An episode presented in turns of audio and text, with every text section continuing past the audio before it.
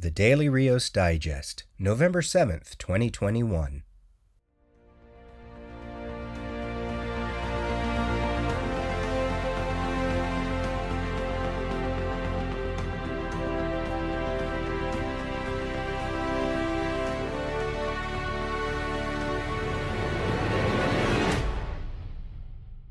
Meanwhile, Monday.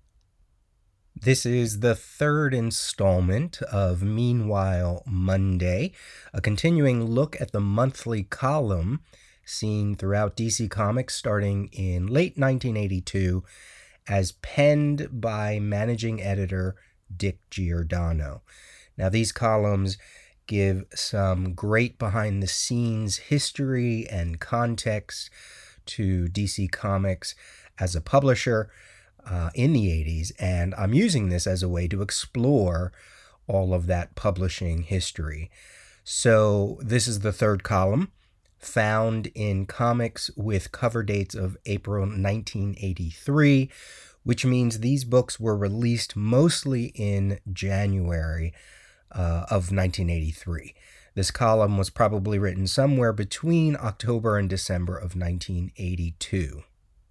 If you want to read the column for yourself, you can check out comics from that cover date month, such as Action Comics 542, All Star Squadron 20, Arak Son of Thunder 20, uh, Arion Lord of Atlantis number 6, Captain Carrot 14, DC Comics Presents 56, Detective Comics 525, Flash 320, Jonah Hex 71, Justice League of America 213, Legion of Superheroes 298, New Adventures of Superboy 40, Night Force number 9, Sergeant Rock 375, Warlord 68, Weird War Tales 122, Wonder Woman 302, and probably so many more.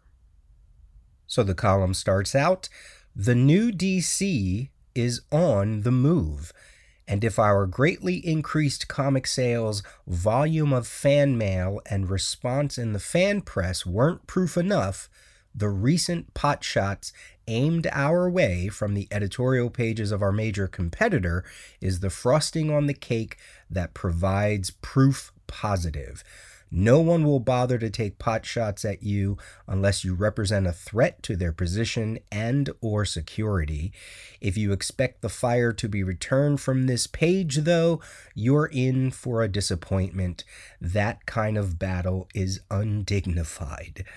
So this is uh, Dick Giordano talking about, I assume, Marvel Comics, right? Uh, probably within their bullpen bulletin page uh, taking shots at the distinguished uh, distinguished competition, and uh, you know, DC was always far more conservative when it came to that back and forth rivalry. So it doesn't surprise me uh, that you know the company isn't named, uh, that they don't say anything in, re- in return. Um, however, they do so a little bit later in the column. Dick Giordano talks about uh, how some publishers tend to trumpet a little bit too much about hype and stuff that they're putting out. But at DC, if they do that, they're going to make sure that they can back it up. So, you know, you, you sort of have to look at that and go, well, that's probably their way of kind of, uh, you know, sending a retort to, to Marvel. Um, but, you know, done in a much uh, you could say classier way, much uh, in a subtle way. I don't know. The column then continues.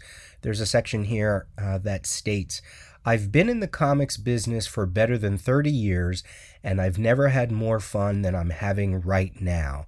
And I've never been more enthusiastic about comics and the future of comic books than I am at the moment that I write this.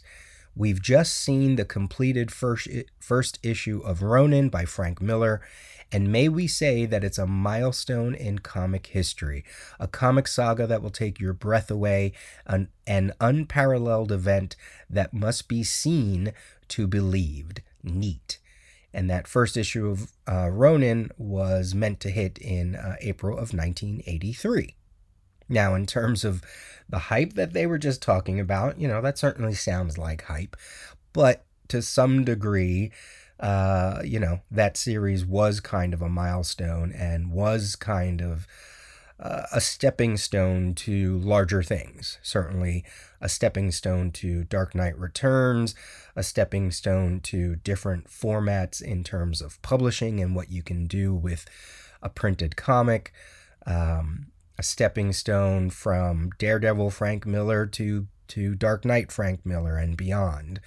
Uh, so sure, uh, I'll give him that little leeway there. This is the first time that Ronin was mentioned in one of these columns, although in the very first column there was talk about upcoming miniseries in 1983, upcoming titles that were on a different paper stock. So uh, Giordano might have been alluding to Ronin, but um, this is the first time it actually uh, gets mentioned in, in a column. And then we get a checklist confirmed and special for 1983, starting off with Ronin, 48 pages, full color, no ads, six issues in all. Number two, Green Arrow miniseries, which I believe was also mentioned in that first column, by Mike W. Barr and Trevor Von Eeden. And Eeden is called here an exciting young artist. First issue would drop February 4th, or, or, excuse me, would drop in February, four issues in all, and that did happen on that timeline. Number three, a DC Comics Presents annual by Elliot S. Maggin, Alex Toth, and Terry Austin on sale in April. Taking a look at some records here and my own uh, inventory, yep. There was an annual that was released in April of 1983. DC Comics presents Annual 2, featuring Superman and Superwoman, the first appearance of Superwoman, the first appearance of this of this particular Superwoman identity, but not the first appearance of her alter ego, Kristin Wells. Kristin Wells first appeared in the Miracle Monday novel by Elliot S. Maggin years before this. So this annual, as listed in the Meanwhile column, was meant to be written by Elliot S. Maggin, uh, with art by Alex Toth and Terry Austin. Well, that's not the case. When it actually hit the stands, we got Elliot S. Maggin, but the penciler was Keith Pollard, inker was Mike DeCarlo uh, and Todd Smith, and then letterer Todd Klein, colorist Gene D'Angelo. So somewhere along the way from when this column was written at the end of 1982. And when this annual was released, we got an artist switch, apparently, unless unless Giordano was just listing something incorrectly. But we went from Alex Toth and Terry Austin to Keith Pollard, Mike DeCarlo, and Todd Smith. Very interesting there. Now, Toth would be uh, a co artist on a later DC Comics Presents issue featuring the Challengers of the Unknown, and that was written by Bob Rozakis uh, with Jack Kirby and Alex Toth and inker Greg Theakston, um, and that was from 1985. So. Uh, again, not entirely sure, you know, why there was a switch, but um, uh, an interesting little behind the scenes tidbit there. And then number four we have a Batman annual coming in 1983 by Mike W. Barr and Michael Golden, and it says on sale in the summer. Now, this would turn into a special, uh, one of my favorite Batman specials, uh, really one of my favorite Batman stories ever. And it would be, uh, it wouldn't be released until January of 1984. So there you go.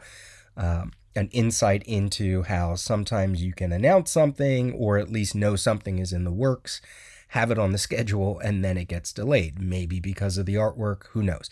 So this would be the Batman special from 1984. The title of the story is The Player on the Other Side by Mike W. Barr, Michael Golden, inker Mike DeCarlo, letterer Todd Klein, colorist Adrienne Roy, featuring Batman and featuring the character of the Wrath, uh, a, a youth who grew up pretty much in opposition to everything that Bruce Wayne was, right? Bruce Wayne was rich and this character was poor. Uh, Bruce Wayne's parents were killed by a criminal, and this boy's parents were killed by, uh, I believe, if not both, one of them was killed by James Gordon, actually, as a young rookie cop. And it's just how their lives uh, run both in parallel and in opposition. And it is beautifully drawn. It's a really intriguing story. As I said, one of my favorite specials, one of my favorite Batman stories. So, um, nice to see it get a nod here. And apparently was, as I said, supposed to come out summer of 1983, didn't come out till 1984. Number five, we have an Atom miniseries entitled Sword of the Atom by Jan Strnad Gil Kane. First issue on sale in May for four issues.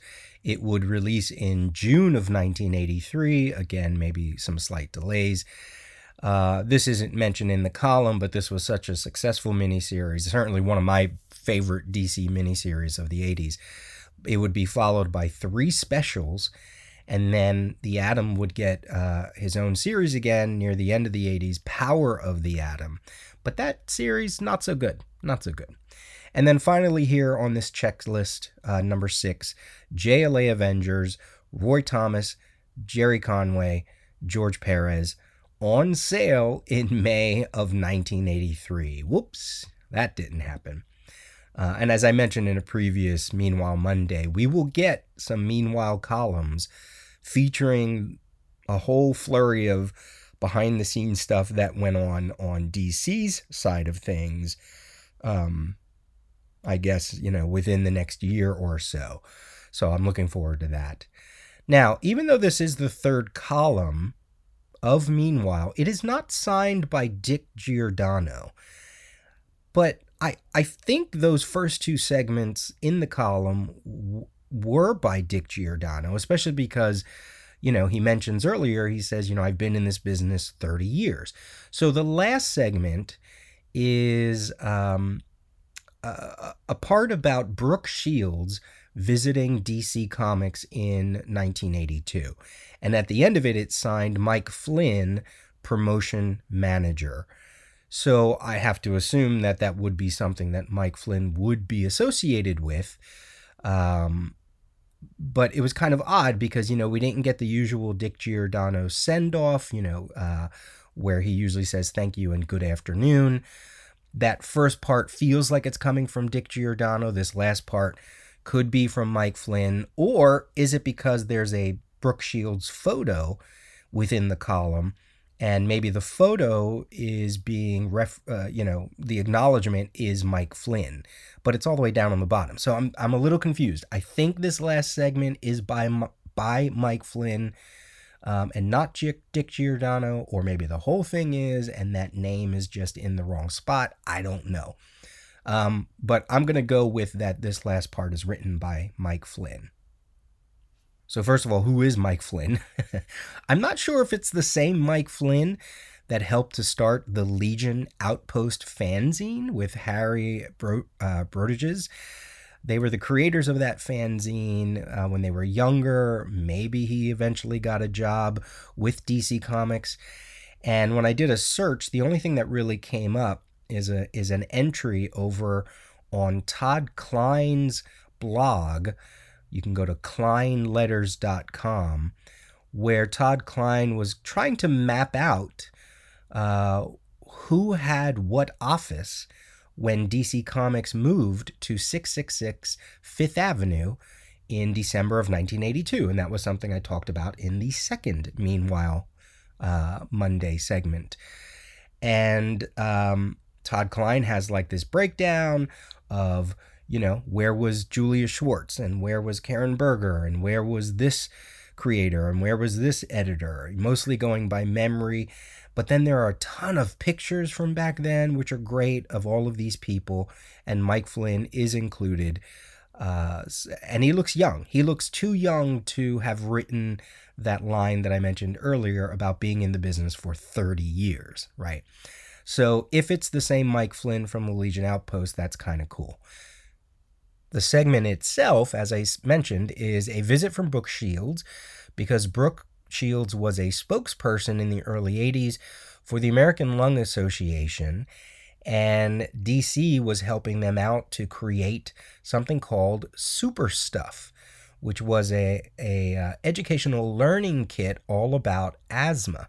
And it included things like, you know, instructional sheets for parents, a fold out educational leaflet, uh, a game, uh, all kinds of um, activity book stuff and some t-shirt iron-on stuff and stickers and paper dolls etc etc and apparently dc was instrumental in helping um, the american lung association put all this stuff together and when i did a search on youtube you can find early videos early commercials of brooke shields she had to have been uh, when she visited DC at the time, she had to be about 17. So she turned 17 in 1982. Some of those commercials, I believe, go back to even 1981, where she would have been about 15 or 16. And she's doing these commercials where she's talking about, I don't know, a friend or something. And she's disgusted by the knowledge that they smoke. And, and the tagline of smokers are losers was a big deal. Um, Eventually, Brooke Shields would wind up in front of a Congress panel during the Reagan administration because they didn't think she was an appropriate spokesperson, I guess. So the um, commercials were held for a little bit, but then they were they were ultimately released anyway. So Brooke Shields came to the DC offices along with some parents and some kids, and they made a day of it and they made a promotional tour of it and they did exercises, all of this stuff to, uh, you know, promote um, good health and, and asthma, etc. And the picture of Brooke Shields in the Meanwhile column, she's reading a Superman comic, and I managed to figure out that it is Superman 372. And the blurb on the cover says, How can a phantom Superman save these kids? And it's a bunch of kids trying to run from like this giant tidal wave. And the back of the issue is an ad for a Lone Ranger Western toy, uh, Western Town toy set that you could send away for for free, and it had like a big giant free on the top of it. So between those two things, you could barely see the cover, but that back ad, I figured uh, I managed to point figure out that it was Superman 372. That issue shipped in March of 1982. So um, she was pictured with that issue. And then that wraps up this third column by Dick Giordano and Mike Flynn, or maybe it's all by Mike Flynn since it's all promotional stuff. I mean, that blurb right at the top that I mentioned, the new DC is on the move, right? Like that was their tagline for, I don't know, for most of 1982, maybe going into 1983 you know, eventually we would get the new DC. There's no stopping us now. Uh, and and after the crisis, I believe we got DC, the original universe. So either this whole thing was by Mike Flynn, some of it was by Dick Giordano. I don't know, um, but I'm gonna say that only the last one, the last part, was Mike Flynn. Also, they mentioned that there was going to be a Superman commercial uh, all about uh, smoking or asthma, uh, about asthma, I think it is. And I did find it on YouTube, and I will include it uh, probably at the end of the digest, like I usually do, throwing in little surprise snippets here and there. So I'll drop that at the end of the episode.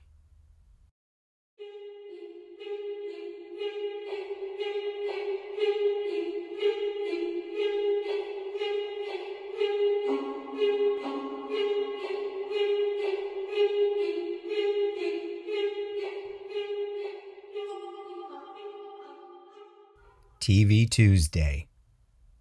Okay, come on, you had to have known that I was going to watch Squid Games, just like all the millions of other people that watched Squid Games. So I watched it in the uh, previous two weeks. Uh, I was watching it at home, but then I was so engrossed in it that I started to watch it on the train to work, back and forth.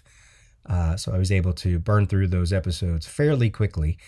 Um, you know, come on. I mean, if you've seen it and and you enjoy it, then you certainly know uh, you know, just how wonderful it was and how unique and different. And even if it's not wholly original, it, it, it was it was a moment. It was like watching it. It was like watching something um, newish um, or different enough from what has come before in any kind of like similar genre, but just fascinating, fascinating to watch. It was like, I don't know, like watching the like watching that first season of Lost or like watching the first season of Stranger Things or whatever, you know, it just really hooked me. And that first episode, that first game that they played in Squid Games, I stood up, my mouth was open, I was in shock. I loved it. I, I really did. I just had a really good time just immersing myself in the story and how it was filmed and the characters and not caring about, you know, I, I wasn't taking notes. I was just watching it and finding that I was getting surprisingly attached to certain characters and who was going to win, even though you can kind of get a sense of who was going to at least be in the top four or top three. I'm sure if you listen to any kind of pop culture podcast, or you visit a, visit a website or whatever, you you've you've spoken about this, you've heard about it, you've spoken to friends with it. You know, I'm not going to come up with anything new here. It's you know, like everybody else, it was shocking, it was fun, it was funny. I did not watch the subbed version. I watched, excuse me, I didn't watch the dubbed version. I watched the subbed version so I could hear the authentic voices episode six, whoo, so emotional, so good. And it was great to see characters reach their ending, whatever that means, right? One way or another. For me, the thing that I wanted to talk about here uh, on a TV Tuesday segment, an element of the show that felt both familiar and also made me feel kind of proud that I recognized this kind of stuff in it, even though it's, you know, again, it's not like it's a great mystery or whatever, but I had fun um, settling into this little bit of discovery when it comes to the characters, because really all of the characters in this show fit a certain um, familiarity when it comes to like manga, when it comes to anime, when it comes to any ensemble show, right? Um, so you had the main character who's like, you know, down on his luck. Uh, he has a mother, so there's an older character. Of course, this down on the luck guy has a, a good looking best friend who seems to have their life together. There's an old man, possibly a fool, possibly a sage. Uh, there's other uh, representatives of women, such as older women, workers, shopkeepers, mothers Of course, you get like a younger woman who has an who has an even younger brother that she has to take care of. That's very familiar. And then there's even a younger girl, younger girl than her, a mature woman who is often, you know, a, the butt of many jokes. You have a thug, you have a villain or an antagonist, and then of course that thug has a gang of bumbling fools, you know, where one of them is kind of gross and lecherous and one of them is dark and stoic and, and doesn't show expressions, you know. The doctor, the cop, um, the boss of, of the squid, all of this is kind of, it felt very familiar. And, and I liked that a lot, almost to the point where I guess if you would watch some of it without any kind of translation, you would get a sense of how these roles fit together because they are familiar across many different stories and many different genres. I mean, it's no different than, say, you know, something like Star Wars, where all of these characters kind of fit a certain aspect the youth, the rogue, the princess, the sage, the villain the bumbling friends, you know, it's all there. It's all there. And and this all really stuck out to me in a good way, you know. It made me think, yeah, I get it. This really helps me to understand who these characters are even if we don't spend a lot of time with them because it is an ensemble show. And then I get to be prepared for their journey because I might have an idea of how they think or I might have an idea or a notion of how their stories might play out in the end. And yet, it still turned out in some very surprising ways. Um, I was completely enthralled. it was a show that it, it still sticks in my mind, even though it's been a week or so since I've seen it. I keep coming back to it. I watch I watch the games on YouTube. There's so many metaphors, there's so many parallels. Um, it made me think about, you know, what the hell kind of squid games are we going through that we don't even realize, you know?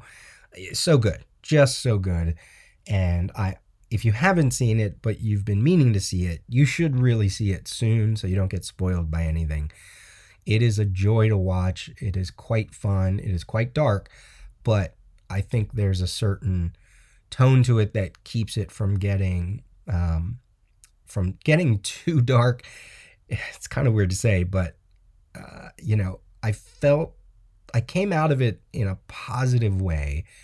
You know, this show really could have made you hate life. And in a way, it's supposed to. You know, it's supposed to make you think about the maze that we all live in, the squid games that we all live in. But uh, to be, but by the end of it, as I said, I, I came out of it with some like, okay, I felt good about certain things and I enjoyed this story. And, um, and it's also, oh, one other aspect that I really liked was the use of music jazz music, some other, you know, standards, um, music that might be familiar.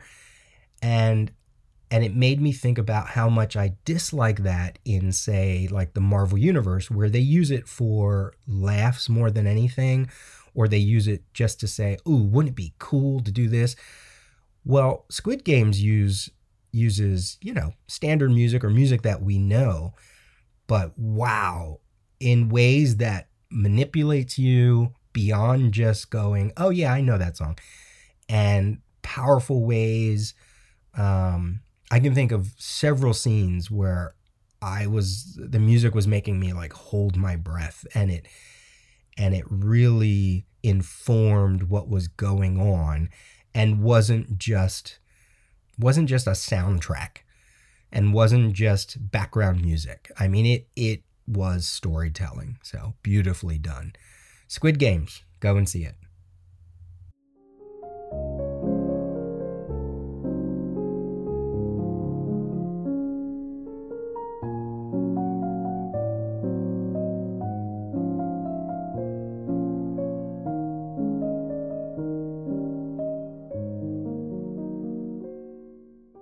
Wednesday Night Fever New Comics Wednesday recommendations.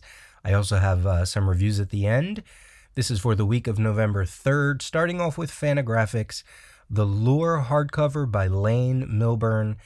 In this sci fi graphic novel, a group of idealistic young artists from Earth are commissioned to collaborate on a corporate art project for a planet that has been colonized for luxury living.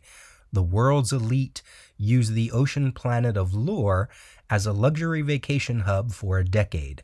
But when climate change threatens Earth's long term habitability, many of those who can afford it move to Lure for good. When the opportunity to work there for a year is offered to visual artist Joe Sparta as part of a group of artists collaborating on a large scale installation of public art, it seems like the chance of a lifetime. But then Joe stumbles across a nefarious plot by her corporate benefactors and feels compelled to go public. Lure showcases rich visual imagination, with the planet Lure itself an ever seductive, otherworldly paradise against which spotlights themes of climate change, the disparity of wealth, and the value of art. This is for $29.99. From Titan, we have Cutting Edge, a trade paperback collecting Cutting Edge, The Siren Song 1 and 2, and Cutting Edge, The Devil's Mirror 1 and 2 for $29.99 by Francesco Dimitri, uh, Mario Alberti. Tomb Raider meets the League of Extraordinary Gentlemen in a series by fantasy author and Italian uh, fantasy uh, author Dimitri and Italian artist uh, Alberti. Brought together by a clandestine corporation, the world's greatest minds are set a challenge of epic proportions, the Dodecathlon. Unlikely alliances are made in order to fulfill the quest and uncover the mysterious truth behind it all, but as the conspiracy is unveiled, how many will survive? From Top Shelf, we have Ballad for Sophie graphic novel by Filipe Melo and Juan Cavia. That music that you heard to intro this segment was composed for this uh, graphic novel and was also composed by Filipe Melo. So, this story is about a young journalist prompts uh, a reclusive piano superstar to open up, resulting in a graphic sonata exploring a lifetime of rivalry, regret, and redemption. 1933, in, in a small French village, a local piano contest brings together two brilliant young players one privileged heir of a wealthy family, and another one a janitor's son. One wins, one loses, and both are changed forever. Then in 1997, in a huge mansion stained with cigarette smoke and memories, a bitter old man is shaken by the unexpected visit of an interviewer. Somewhere between reality and fantasy, Julien composes, like in a musical score, a complex and moving story about the cost of success, rivalry, redemption, and flying pianos when all is said and done, did anyone ever truly win? And is there any music left to play? Equally appealing to classical piano lovers and fans of sprawling literary historical fiction. And this is for $24.99. From Ahoy, we have My Bad Number One, Mark Russell, Bryce Ingman, uh, Peter Krause on art, uh, covers by Krause and by Jerry Ordway, a sharp superhero spoof. In Gravel City, the supervillain Emperor King has devised not only a sadistic death trap for his arch enemy, the Accelerator, but also the means to penetrate the top secrets of his other arch enemy, the Chandelier. An important new comic book universe begins here, we say sarcastically, $3.99. Again, Mark Russell Comics are also a joy to read. Uh, he is co writing here, so I had to give that a shot. Two from DC, we have The Human Target number one of 12 by Tom King and art by Greg Smallwood featuring Christopher Chance, the human target, Lex Luthor, and of course, Justice League International. Uh, this is where uh, an assassination attempt that Chance didn't see coming leaves him vulnerable and left trying to solve his own murder, as he has 12 days to discover just who in the DCU hated Lex Luthor enough to want him dead. So we just wrapped up, you know, some stuff by Tom King, and now we're starting some new stuff by Tom King. And this looks to be beautifully drawn, and um, I am definitely getting physical copies of this uh, maxi series and then also buying physical comedy, uh, physical physical copies of the next book, Dark Knights of Steel, one of twelve, Tom Taylor, Yasmine Putri. Yasmine's artwork is entirely the reason why I'm getting this. An entire medieval world will be forever changed when a spaceship cra- crash lands from a doomed planet. Monarchs will die, kingdoms will raise, and what seemed the end of the world for many was only the beginning. An epic high fantasy story set in a DC universe where nothing is what it seems. This looks like it's going to be gorgeous. And Tom Taylor, you know, I don't read many Tom Taylor books, so this might be a first. Um, but I, I'm so looking forward to this. Now, there were some Marvel books that I thought I was going to mention, but apparently, this is when Marvel is starting to have a lot of delays because of, you know, paper shortages, shipping, packaging, et cetera, et cetera. They put out a statement a while back to say like a whole bunch of books were, were going to be delayed. So they had a, a little bit of an output this week, but not a lot. But what I do have here from Marvel is Marvel is the focus of my comic book reviews for uh, this segment, where I read X Men Legends number one and X Men Legends number two. These came out in February and March of, uh, of, of this year. And the reason I wanted to read this is because, so this title, X Men Legends, um, is kind of like X Men Forever and other uh, well, I mean, you could even say something like Batman 89 or whatever, but this is meant to, or or maybe like X Men The Hidden Years. This is meant to pick up on threads from previous X Men stories and previous X Men creative teams going back to the eras that, you know, they were part of the X universe and trying to uh, wrap up long standing subplots and story bits, etc.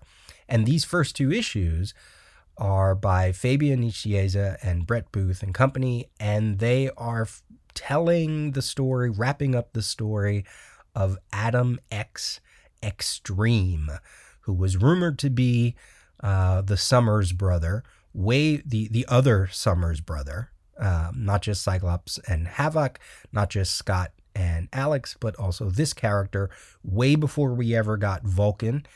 Um, the very notion that there might be other Summers brothers out there was from X Men 23 in the early 90s, where Mr. Sinister and Cyclops are having a, conversation, and uh, Mr. Sinister says something like, You know, I'm just looking out for you and your brothers. And Cyclops, like, My brothers? Mr. Sinister says, uh, What? And he says, You said brothers, plural. And Mr. Sinister's like, Oh, did I? Sorry, I meant your brother. So this notion of, Oh, there's another Summers brother out there. And then when we got this character of Extreme, everybody was saying, Oh, it must be him. Then there was uh, rumor and speculation that Gambit was the other Summers brother. And I think Chris Claremont wrapped that story up in I don't know, like X Men The End or some future X Men story that I haven't read and I didn't go look it up. So we have all of these Summers brothers or Summers siblings out there. And this X Men Legends story finally wraps up, you know, the notion that yes, Adam X is absolutely a half brother. I thoroughly enjoyed these issues. They threw me right back to, you know, 1993, 1994, 1995, both in dialogue and style and the way the art feels as you read it. One reviewer called the artwork noisy, and I was like, yeah, yeah, that makes sense. And I don't even think that's in a bad way, but so so these stories in X-Men Legends, as I said, they're supposed to evoke a certain era and apparently, they are also supposed to be set within the continuity. So I don't know how that's going to play out.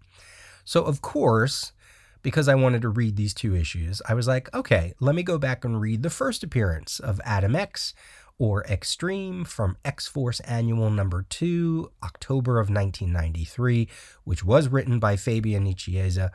And uh, the artwork was by, well, in that issue, the artist is listed as Antonio Daniel which is Tony Daniel, Tony S. Daniel, early in his career, like super early. Like this is the second or third issue uh, that his name is on. And you, I don't know if I could, I don't know if I would have been able to tell that it was Tony Daniel's artwork. It really just feels like, you know, someone said, hey, you need to draw like this image artist. Um, but it feels like Whisper Down the Lane, right? Like it's not a it's not the original it's not like Jim Lee art, but it's not even like someone who is like a knockoff of Jim Lee. It's like a knockoff of a knockoff of a knockoff of Jim Lee or Marc Silvestri or Rob Liefeld or whatever. Um, let's see, the inkers was Mark Pennington, Kevin Conrad, Brad Vancata, Bob Wiacek, Keith Williams, a lot of inkers, uh, Kevin Somers, colors, Chris Eliopoulos, letters. So we're introduced to Adam in this issue, Adam X, because he's going after a missing mutant named Michelle, uh, who has escaped from a project. Uh, from a from a scientific project called Foundations, which is led by a guy named Martin Henry Strong, and of course that puts Adam X uh, in conflict with X Force, and we learn some things about him um, such as his powers, where if he nicks you and you bleed, he's able to ignite the electrolytes in a person's blood and kind of shocks them and, and hurts them from the inside out.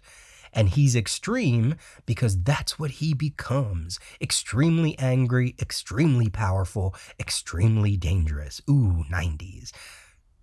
So this X Force is composed of Cable, Sunspot, Boomer, Shatterstar, Warpath, Rictor, Cannonball, Siren, the usuals.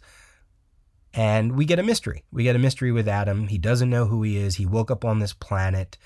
He obviously is alien. His words word balloons are alien. There's something going on with markings on his eye, around his eyes. He just feels different and he is a mutant. Now, apparently, what's going on at this place, this Foundations, is that they're trying to exterminate the mutant gene out of the genetic helix, which causes mutations.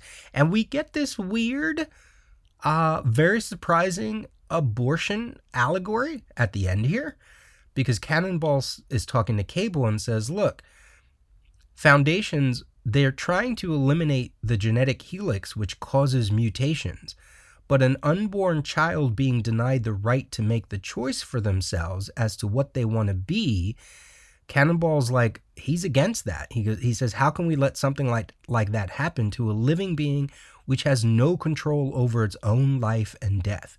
And then cable follows up with something like well parents are making that decision all over. And in this scenario you know we what is he supposed to do? What is cable supposed to do? Just sort of like tear everything down um, yeah, it's it's really strange. I was like, ooh, mm, clumsy, very clumsy. Not sure this is the, not sure that's really what you want to go for. Um, yeah, uh, a little too on the nose, a little too beating some beating readers over the head with that allegory. So that was um, that was awkward. That was awkward at the end. So then um, Adam X would show up again in X Force 29 and 30, going up against Shatterstar and Arcade. We, uh, you know, I just sort of skimmed that issue. X Men 38 and 39. Adam X is trying to find out some information about a whole bunch of different people. Um, one of them being Mr. Sinister in disguise. So he's eventually led to Professor Xavier, but never gets there. And in X Men 39, um, written by Nicieza, artwork by Terry Dodson, Matt Ryan on inker, this is where Adam X meets Philip Summers, who is Scott Summers' grandfather. And Adam saves Philip from a plane crash and manages to keep him alive. And at the end of the story, uh, Jean meets Adam and sort of does a little bit of a mind whammy jammy just to learn a little bit of information, but not a lot. And as I'm reading this, and as you get to the last couple panels, I'm like, oh my God, this connects to way back to the comics that I'm reading, the Cockrum and the Byrne X Men stuff from the mid 70s. Because it's the same situation when Jean meets Corsair for the first time. She kind of does like a, a mind scan and learns that Corsair is Scott's father. And she sort of does the same thing here, but you get the sense that she doesn't quite learn any information. It's sort of like a tease. And then at the end of this issue, someone is watching the X Men on a view screen and it looks like it's Eric the Red. And then someone is watching Eric the Red watch the X Men, and it's Mr. Sinister. And I was like, oh my God, that's the same ending as X Men 97 from 1975, where Stephen Lang was watching the X Men and Eric the Red was watching Stephen Lang. So I was like, look at look at Fabian Nicieza with his X Men history there. Um, so then after that, Adam X Extreme became like a footnote. You saw him in like a few issues here and there. You saw him in Captain Marvel, uh, issue two and three, written by Fabian Nicieza. This is the um, Captain Marvel series that featured the son of the original Captain Marvel, so Genis-Vell. And it has Eric the Red, and it has the first appearance of the Crystal Claws, and it has Adam X. And it feels like Fabian Nicieza wrote this miniseries just so he could talk about Adam X some more. And we get the introduction, or we get the revelation that Adam X uh, was bred to introduce a hybrid of specific genetic potential into the Shi'ar monarchy, and that he is the only living child of Majestor D'Ken. And D'Ken is straight from those Cockrum issues that I was reading um, with Eric the Red and uh, the first appearance of L- of Lilandra and the M'Kraan crystal. And so we find out that uh, Adam X is basically heir to the Empire. And there's like a hint here that he might be obviously more than Shi'ar, maybe human. So what does that mean? And then, like I said, he pops up in like Dark Avengers, in Sword. Eventually, I know he shows up a little bit within like all of this Hickman X Men stuff. Which leads us to X Men Legends number one and number two. Fabian Nicieza, Brett Booth, Adelso Corona, uh, Guru FX on colors, Joe Caramagna on letters. This supposedly takes place after issue X Men issue 39, the issue with uh, Scott's grandfather, but it also takes place after those Captain Marvel issues, which came out in 1995. And Adam X just wants to be left alone, but of course, he is all caught up again into a chase um, he he's wanted by Eric the Red. He's wanted by the Crystal Claws. He's wanted by the Shi'ar Empire and the Starjammers. They make an appearance. Eric the Red goes after Philip and Deborah Summers, the grandparents of Scott and Alex, which brings Scott and Alex into the fray. And Eric the Red wants them to go after Adam X, which they do.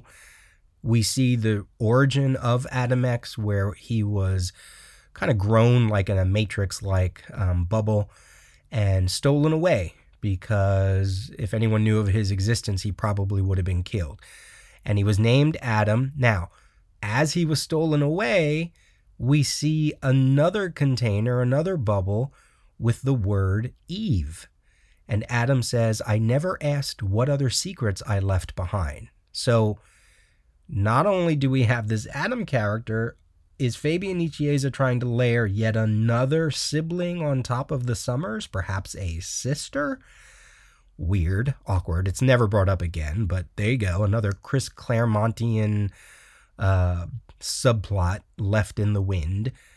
So then at the end of X Men Legends number one, Corsair comes into the fray and he says to both Scott and Alex, Say hello to your brother, and then shoots him leading us to X Men Legends number two, where we find out that Adam X, all of his organs are scrambled, so a shot to the head doesn't mean anything. His brains are apparently in one of his ass cheeks.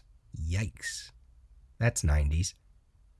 Corsair goes on to drop knowledge that Adam is a half brother and that D'Ken used the genetics of their mother, Catherine, um, to to create some create an heir.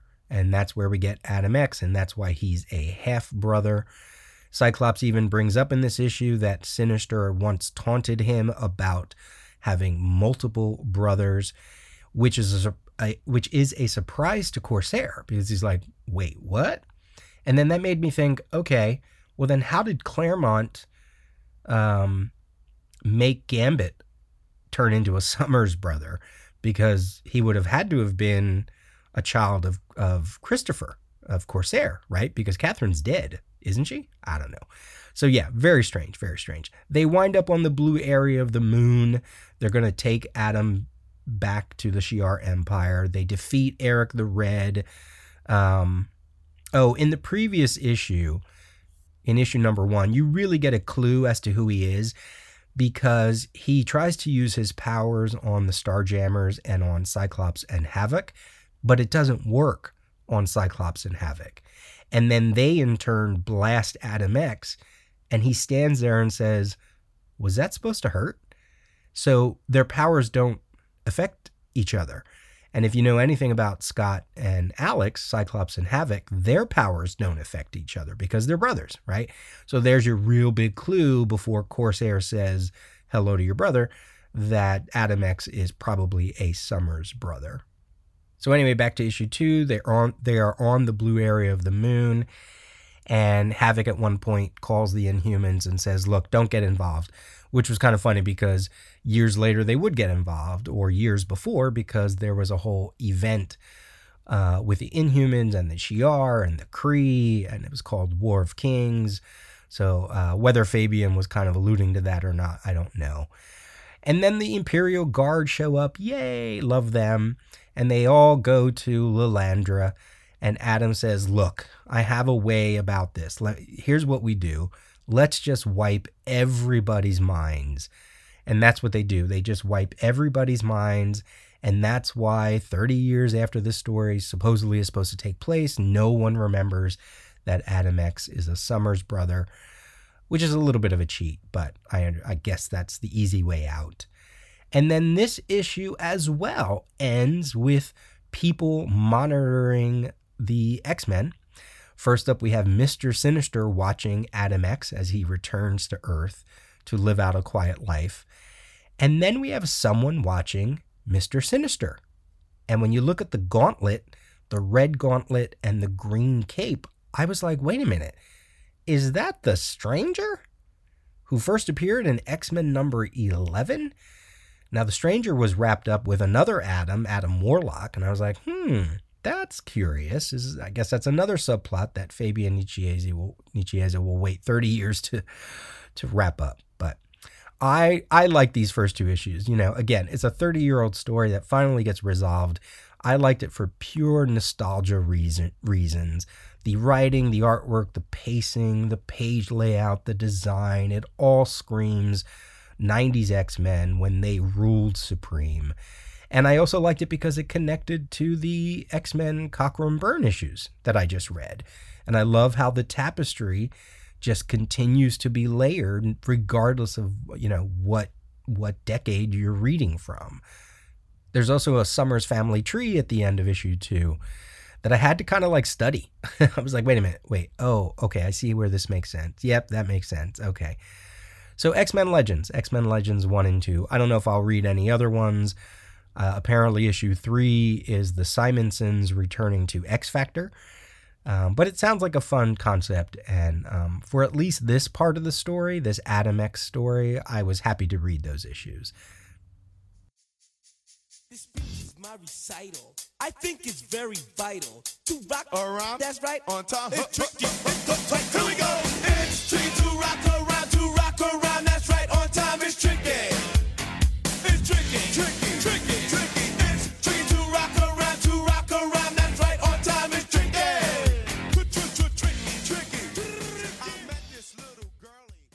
This or that Thursday. I'm totally stealing this from from a TikTok uh, theme.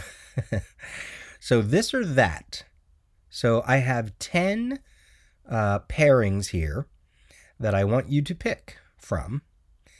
Uh, you pick one or the other, this or that, right? And the idea here is I don't want you to just pick your favorites because here's the parameter. If you pick one over the other in your world, in your selection, that means the other no longer exists. For instance, if I were to say an easy one like DC or Marvel, and say you picked DC, well, that means there is no Marvel Comics.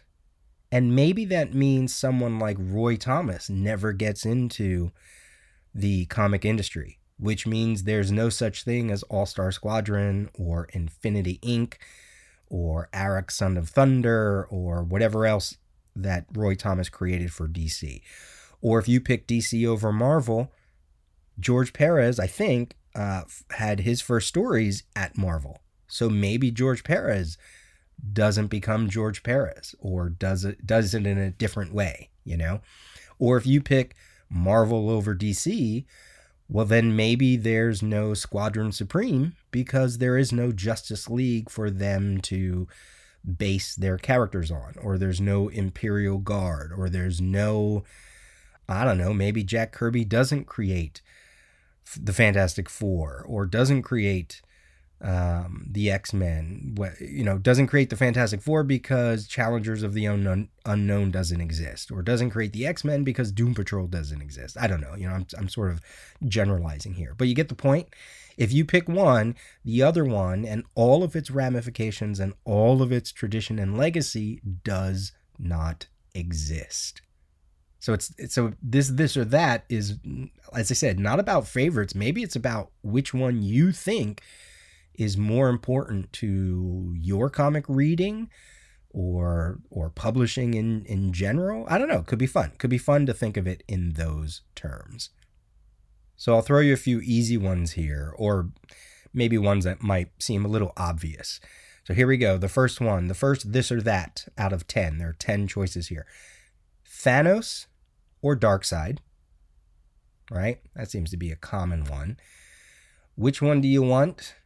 And which one goes away, meaning that all their stories go away, all of their stories in other media go away, all of their just everything. Everything just goes away. Number two, Blade the movie or Iron Man the movie. Number three, back issue comics or new comics. Here's a silly one that I just put together because the names are so familiar Fritz the Cat, the movie, or Friz Freleng, the creator. Let's stick to with creators here. Alan Grant or Grant Morrison the Kubert brothers or the Hernandez brothers? Which one do you keep and which one do you send away to, to limbo forever? Okay, four more here. They might get tougher. Alex Ross or Alex Toth? And then we have Action Comics or Detective Comics? Hmm, that's a quandary. And then we have which one do you keep? This or that? Fantastic Four number one or Showcase number four? Which one do you keep? Which one do you let go? And everything that happens because of that issue goes away as well. And then finally, which one do you pick? This or that? Jack Kirby or Will Eisner? Dun dun dun.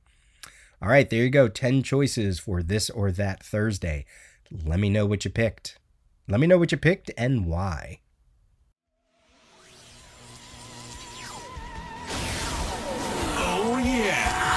Feedback.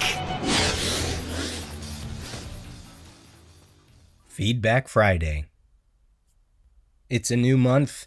It is November, so I get to look at the feedback that I received in October starting with Corwin on Twitter, one of the co hosts of the EMP EMX podcasts, uh, talking about Digest from October 3rd, episode 523. Uh, mentions that Corin as well loved Kang more than I thought I would. It blew me away. I'm all in. And yeah, I'm looking forward to catching up uh, with that miniseries and with the origin of Kang. Also from Twitter, this is about digest from the digest from October 23rd, episode 527, the DC Fandom edition. Uh, Brett from the Marvel Plus podcast uh, says, I agree, I don't need to see any more trailers for the Batman. I'm good with what we got, and The Flash is increasingly exciting.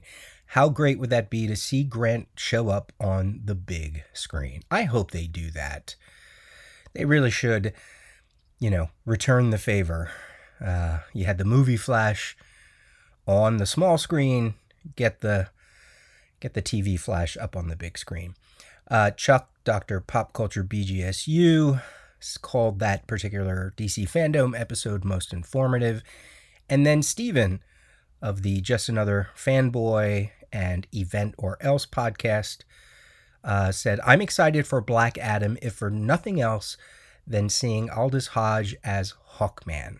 And that's something that I've seen a lot. I've seen a lot of people um, just really excited for that actor. I don't know their work, but um, I guess I will, you know, soon enough become familiar with their work. On episode 528, the Timeline Tuesday episode, uh, Chris Beckett on Twitter says Barry Windsor Smith's Storyteller would be an all time greats book if if it had continued. 40 pages, oversized, monthly, three stories. Barry Windsor Smith doing New Gods and Conan homages with a twist, plus a time warped story, gorgeous art. And then Matt Williams wrote in and said, I just finished the Timeline Tuesday episode focusing on John Stewart. John was supposed to appear in the Ryan Reynolds movie as played by Nick Jones, who grew up here in Montgomery. Uh, and then Matt provided an article with Nick Jones. Matt continues I have never seen the Green Lantern movie, but neither Nick Jones or John Stewart is listed on the IMDb page, so I think his scenes were cut. I tried to look for a deleted scene. I couldn't find anything. I couldn't find much information about that. Um, what I did find was a Nick Jones Jr. under the, um, not the cast, but under the uh, creative side of things, listed as a tactical advisor. So I'm not sure if that is the same person. Matt continues I also thought it was neat that the film In the Heat of the Night came up in the conversation in reference to John Stewart being modeled after Sidney Poitier, as there is another Green Lantern connection to In the Heat of the Night. Geoffrey Thorne, the current writer on Green Lantern, uh, Green Lantern played Wilson Sweet on the In the Heat of the Night TV show. And then also big thanks to people who liked or retweeted uh, you know, when I put out that there's a new podcast like Ed Moore and Chris Beckett, Al Sedano, Billy of the Into the Weird podcast, Chris L, Charlton, Charlton Hero, Cliff R, Adrian, Adam S, Daryl, uh, Sleepy Reader, Dave's Comic Heroes blog, Julian Lytle, Troy Wilson, Eric from uh, the Longbox Review. I also have some addendums here to some previous digests. To the um, DC Fandom Digest, uh, there were a couple other notes that I didn't mention. One of them being that the that the actress playing Lois is a candy hoarder, and she puts bags of candy all around the set. I thought that was fun to see, and I really liked that they used the twins from Superman and Lois uh, quite often, you know, in different places throughout fandom, whether they were introducing segments or they were part of a segment, you know, with Superman and Lois. It just was really nice to see them wrapped up into the larger DC family um, after just, you know, bursting onto the scene with the TV show that is not even a year old yet. So I thought that was great.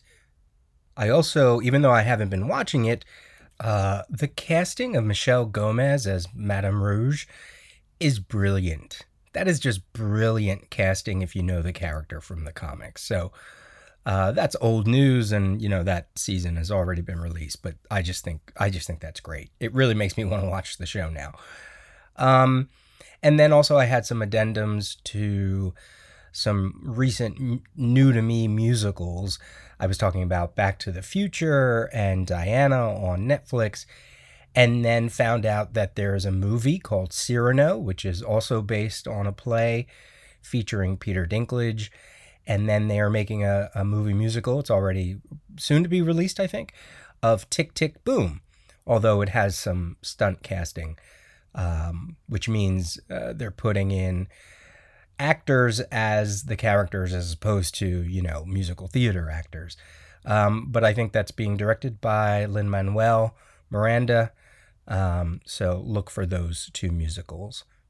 And that's it. That's it for this digest. You can email me, Peter at the dailyrios.com. Would love to hear your thoughts about the episode or leave a comment on the website. Follow me on Twitter, Peter J. Rios. Follow the Instagram, The Daily Rios. Go live a, leave a um, review on iTunes.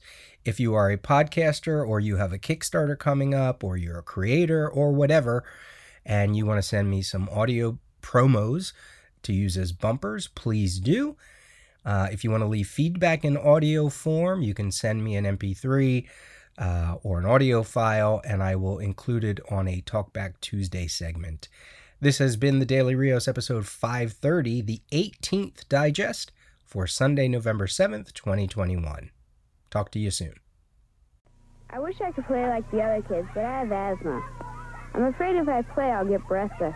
It's a bird! It's a plane! Superman! Kids with asthma don't have to sit out the good times. Now there's a fun self-help kit from the American Lung Association called Super Stuff. Every Super Stuff kit full of games and puzzles comes with information that helps kids and parents learn about asthma. Follow your doctor's orders and get some coaching from Super Stuff. Contact your American Lung Association.